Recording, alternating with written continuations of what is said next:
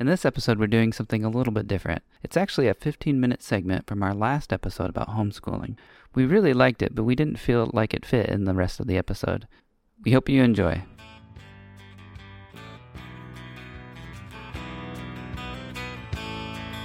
This is Alamo Anthem. I think that one of the biggest stumbling blocks for parents and families that are thinking about homeschooling and even try to homeschool is when they try to recreate the public education school day perfectly. I know. And they say, okay, well, it's got to be this many hours. I need to do these subjects. Reading, writing, and math is not enough. Like, I need to learn everything there is to know about biology, and I need to teach that or whatever. Um, and I need to spend this amount of time. I need to do a lecture, and then they have their time to do their work or anything like this, and then we'll have this amount of time for recess. A lot of that is just part of managing large groups of I people. agree with that. Right? And it's if you try to recreate that, you're going to kill yourself. As a because homeschool that's parent, not for the sure. way that it, it's going to work. It's not your needful. It's, yeah. It's also funny that we would have that in our minds in the first place as parents because does anyone think that when kids graduate from high school they know biology really well or any of those subjects that you just said? You know what I mean? I think everyone knows like, uh, eh, kind of learned it, took the test, passed hopefully, and maybe, you know, I mean that's it, right? Right. It's just gone. Yeah. That's why I said last week it's just okay education. Mm. It's not like the graduates from public system are going to Harvard or Yale or Oxford or anything like that. They're they're getting decent jobs um, if they go on and go to college.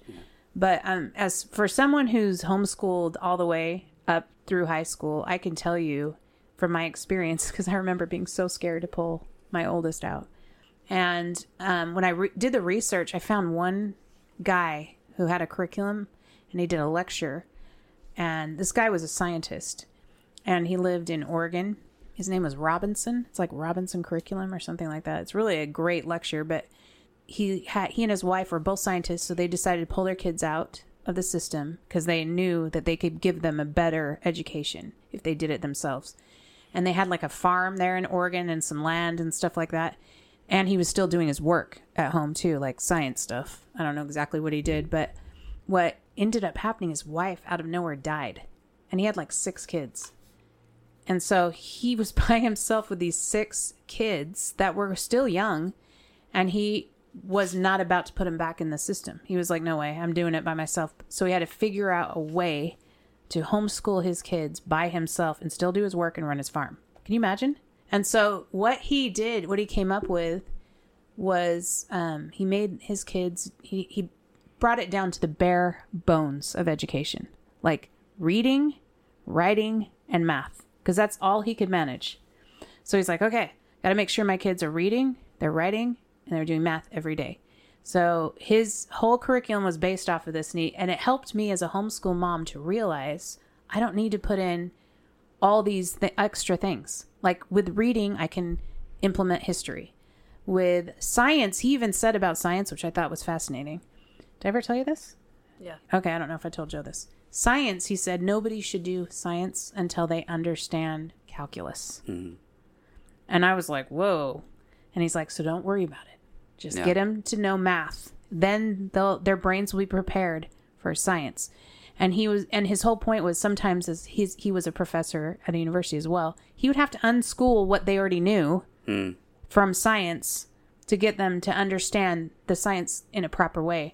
But all of his kids went on to become like physicists and you know engineers and and so his way um, of of teaching, getting to the bare bones of education, had positive results. So I I was like, Right. okay, I'll try his way. And he, one of the things he said was thirty problems of arithmetic every day. And if you have a Saxon math book, it already is. It's like it's made that way, um, and it's impl- incremental. Well, um, if the kid didn't understand the math, they would come to him and go, "Dad, how do I do this?" And he would say, "You go figure it out." He wouldn't tell him. He'd say, "Go over and read the directions again. You figure it out." Oh yeah, well, I mean, I think that that's half of the uh, value in homeschooling is kids learning how to read directions Right. on their own instead of having everything explained to them before they even get to try. You know? That's where I have come to learn that we are actually teachers of ourselves. Like when even if you have a teacher, when someone explains it to you, your your brain is going through a process where you're trying to understand and explain it to yourself. And so this idea that we have to have like a teacher, I don't More think like an correct. interrupter. It kind of is. And I know this is a radical idea for some people because they a lot of people think you need uh, some person in the front of the room to instruct. Um, but anyway, I tried this method with my son. I was really worried about him. Like, oh no, you know, he did 30, 30 problems of math every day. Went he ended up going back to high school. I homeschooled him from fifth grade all through middle school and then put him back in ninth grade so he could play football. And I put him in algebra one because I was worried and I wasn't sure, you know. And his teacher's like he should be in like algebra two because he was just he was ahead in his Yeah. math. And I can tell you right now, he got into a really good university, um, and he's in the accounting program. And so the math, I believe in that. That must feel good. It does. I feel very, uh, very much vindicated through that process. I And- think that the um, you know that landing point that you got to as a homeschooling parent that really you just needed to make sure that they did those three things Yeah. the reading writing and and uh, math is like all homeschooling parents if they do it long enough it seems to me of, of all the parents i've met who do it we all land at that same spot Yeah. eventually and of course if people have time you know they might throw in some other things but it's because with those three tools, then the kids can go on to learn the other things themselves. That's right. Which, of course, is what we all want, I think, right? What- we what want them to be able to do it, and they'll do it so much better if Yeah. it's their own interest. you're learning the tools right Yeah. ahead of time and specifically with math i remember so i graduated with a degree in, in mechanical engineering and i remember being in college and having the thought like oh that was all just warm up like that wasn't math that was just learning the language of math Yeah. and then now we're doing math and and so i, I mean I, I think All that, this time, I thought I was doing math. yeah. Oh, You're just- well, What it's funny letdown. because when you get to a certain level and you'll be figuring something out and you'll learn a new concept or a new way of transforming uh, different equations or whatever, and you get it to a certain point, or if you're doing differentials, you get it to a certain point, it's like, and the rest is just arithmetic. You just you just leave. You don't even finish it because it's like that's simple stuff. But the real stuff is, is kind of. So I agree, and I remember I, I I watched a TED talk. I have a love hate relationship with TED talks, but this guy was talking. He was a math teacher, and he was talking about how after basically after pre-algebra or something like that, or maybe algebra, that if you, unless you're going into like like you're going to be an engineer or you're going to be working in a lab doing like you know high tech physics stuff, that you should just stop. And then instead of doing math classes, you should just play brain games. Well, what I was going to say that I think you'd appreciate about his method, his kids, he did not allow to have sugar Oh. nor television. Is so it that that, does c- seem because he found that they learned better that way? Is that just- was his big thing? they would read better? Oh, interesting. They were better so a better attention span. So he cut out the screens except for like on weekends. And then he cut out sugar. It was funny. He talks about his wife and he at night and out put the kids. Have an ice cream. They would go in their bedroom and like pull out their stash. Oh, I like this guy. uh, yeah, it's kid. it's funny how So his Um, name's Robinson. If you want to look it up, he, it's on YouTube.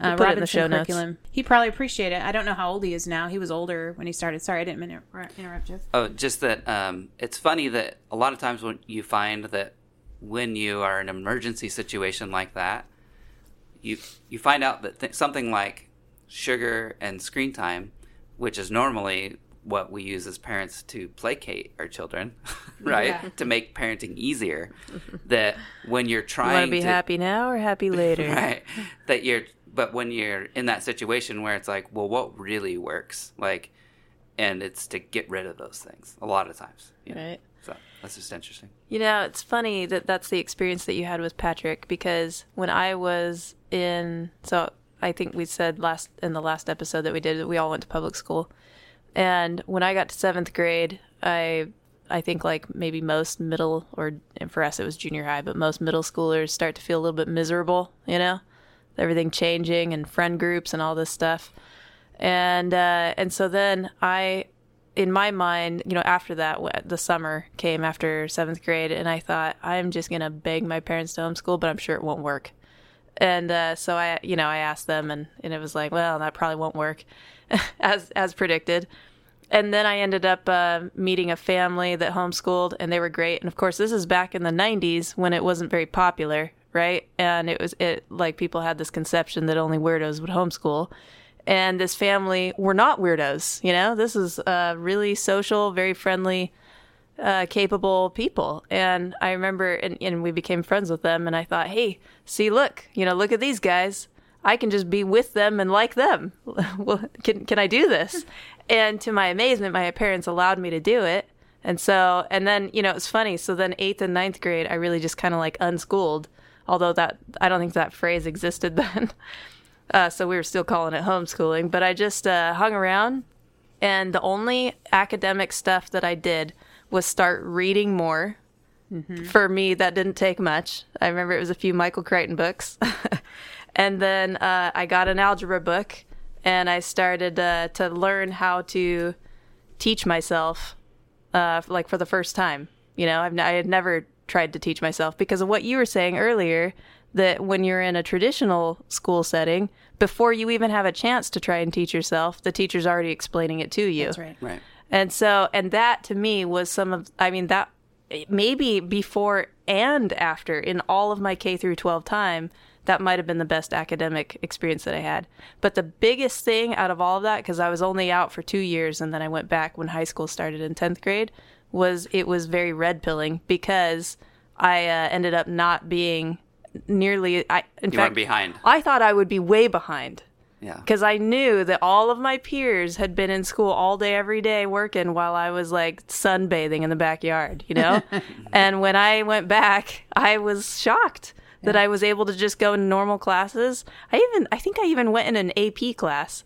And it wasn't that I couldn't do it, but I wasn't a very good student. So maybe I wasn't like mature enough, you know? And uh, anyway, I just went into regular math classes and regular everything. And it seemed like nothing ever happened. Yeah. That's right. So if you could help your kids with homework, you could homeschool.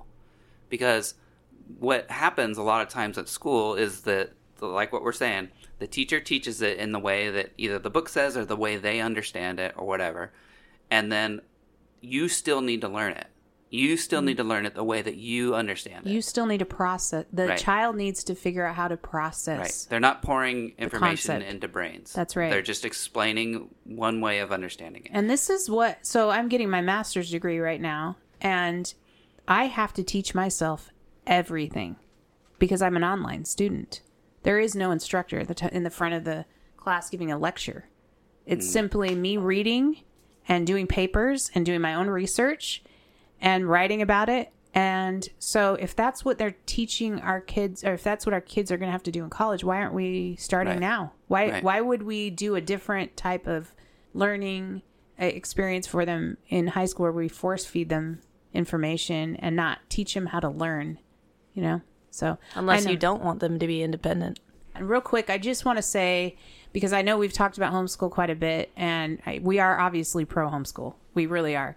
And also, some of you may think uh, that, well, it's easy for you to say you must have make a lot of money to homeschool. I just want to say that my husband and I, uh, we made just choices way back when we first got married, when we were deciding to get married, that I would stay home and be a mom, and we have made certain sacrifices because of the choices that were important to us. We felt like being at, I felt like being at home was the best thing for me as a mom. And I felt like later on homeschooling would be uh, you know, we came to that as being a priority. And so I'm not trying to make people feel bad. That's not my intention. and I think that that's that's the only way, not the only way, but for most people that have a stay-at-home mother, that is the way that you have to approach it. Is that it's like this is a non-negotiable. We'll form everything else around that. You might have to cut that Netflix subscription or Spotify, maybe a few other ones. Maybe those uh, five dollar cups of uh, Starbucks coffee. Those are what people are always talking 12 about. bucks. Twelve. Grace went the other day and got not a coffee, but a drink at Starbucks. And I looked at her bank statement, like twelve dollars. I'm like, really? That's how much you spent on a drink? Well, did she get like a, you know,